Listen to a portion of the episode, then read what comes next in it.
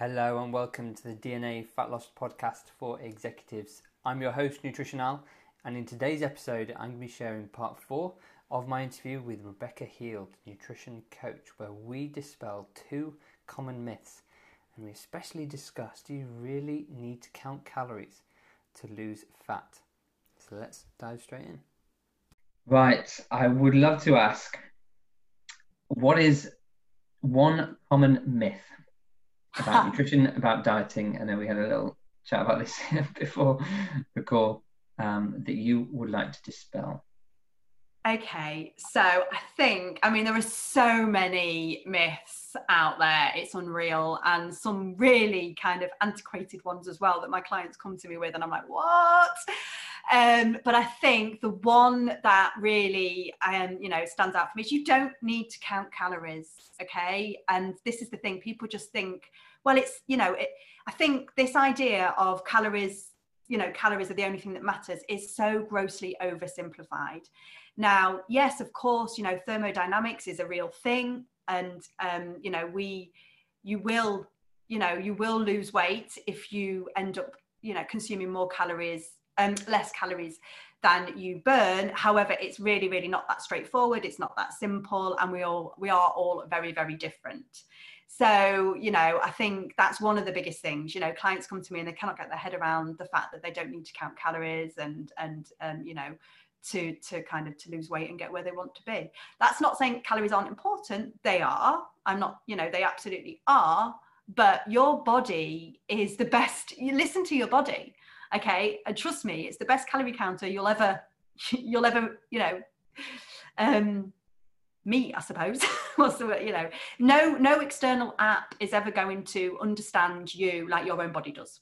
And when you when you get back in tune with your body it will regulate you know when you've you know how many times have you found and this is the thing okay people tend to think right okay over christmas chris we all overeat over christmas. It's absolutely normal. You know you are supposed to. If you haven't you haven't done christmas properly.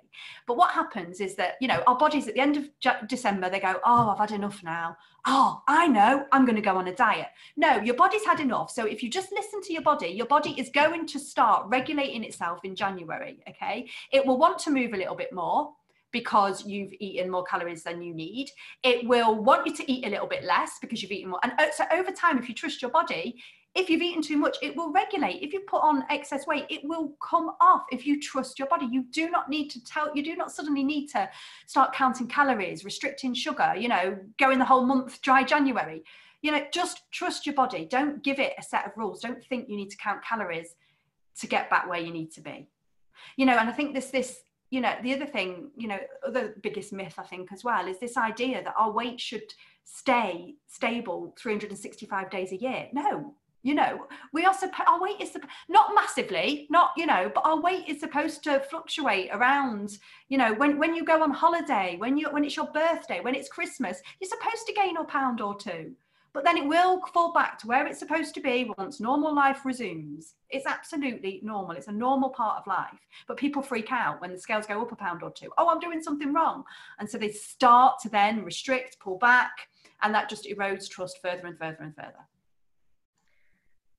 Two brilliant, brilliant points. Uh, just on the second one, I so I'm I like to think I'm very aware. You know, I, am in tune with my body, and I like to look at these kind of myths retrospectively and kind of experiment and just see how like uh, outlandish they are. So I like to do little experiments. One night I weighed myself after a big meal, um, and then the following morning, so I mean, let's say ten hours later, I weighed myself. I'd lost two kilos, four pound, four four and a half pounds, and if I was in that diet mentality, I would be like, oh my goodness, I need to not, you know, one way or the other, you know, I can gain weight that quickly as well as lose weight that quickly. But I could be celebrating and suddenly the next day when it goes back up, I would have been crying or something. It's yeah, no, exactly. It's crazy how much your body can naturally just lose and gain weight. So a natural sort of few pounds here and there is is very very normal.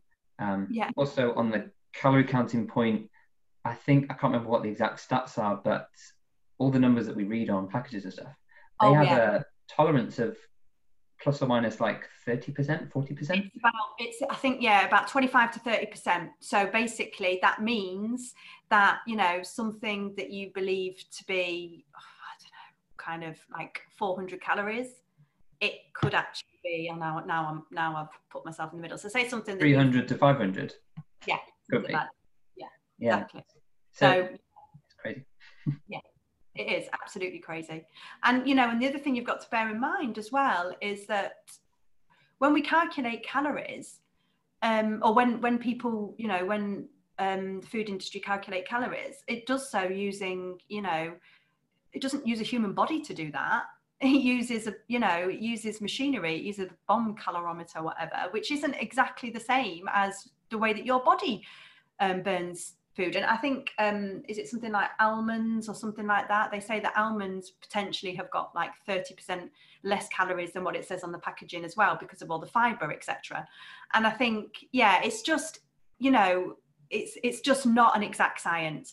The you know, yes, thermodynamics is, but the other thing is, is that we are all, as you know, you know we're all very different genetically we all and and also our gut microbiome etc is all very you know you could eat a banana and you could potentially get 75 calories out of it. I could eat a banana, and because the different makeup in my gut, I could get 100 calories out of it. Okay, so we are not, you know, it's just it's just so arbitrary to think that you know counting calories and very often people do the other thing with counting calories is you know i think sometimes people do see if it's the first time you've ever counted calories then sometimes you might see some some quick wins um, and and that can become then quite obsessive but actually over time then what does it teach you? I get people that come to me and go well what do i do when i stop counting calories? And the other thing is is that you know it it can really lead to disordered eating. You know i've got one friend and i spoke about this recently who she started some work with a pt and he un- unexpectedly asked her to count calories.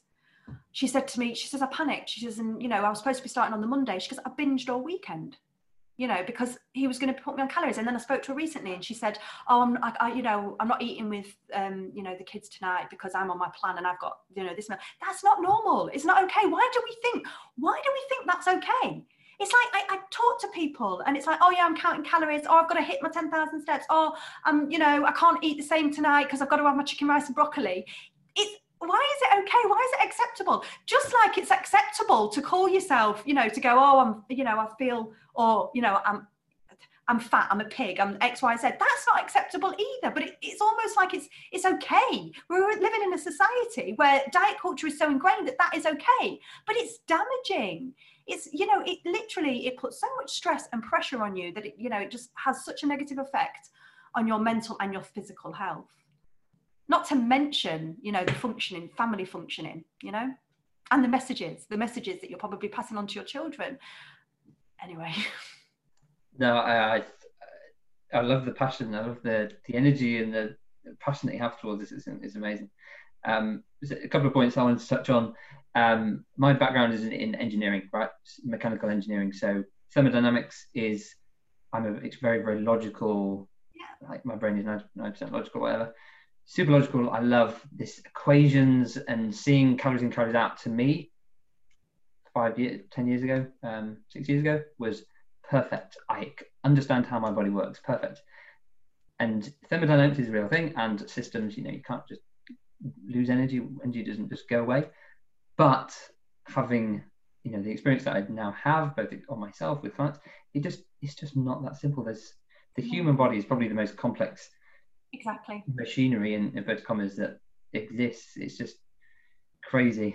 Um, we're all robots it would be that straightforward but we've got to forget you know we can't forget that again thermodynamics is real but it applies different it applies you know everybody is different in terms of how they respond to the calories that they're eating. Food choices make a massive play a massive part because your food choices will have a massive um, impact on your kind of your appetite your satiety etc and then you know without all of that you've then also got to remember that everybody approaches eating with a different background different experiences different beliefs different you know we, we, we're all approaching it with different kind of you know paradigms i keep saying this word paradigm but we are you know we absolutely are and that you know you cannot get away from that the phrase I like is the biopsychosocial um, perspective or something. So it's somebody mentioned that yesterday. I'm like, yeah, go on. Yeah, on. food has a biological element, obviously, you know how our body works, the nutrition, etc. There's a psychological mindset, I guess, paradigms is the word that you keep using, which I really like, element to it, and then the sort of social side of it, which we've touched on, you know, both of us with our sort of Italian heritage and stuff, and and just focusing entirely on one can really disrupt.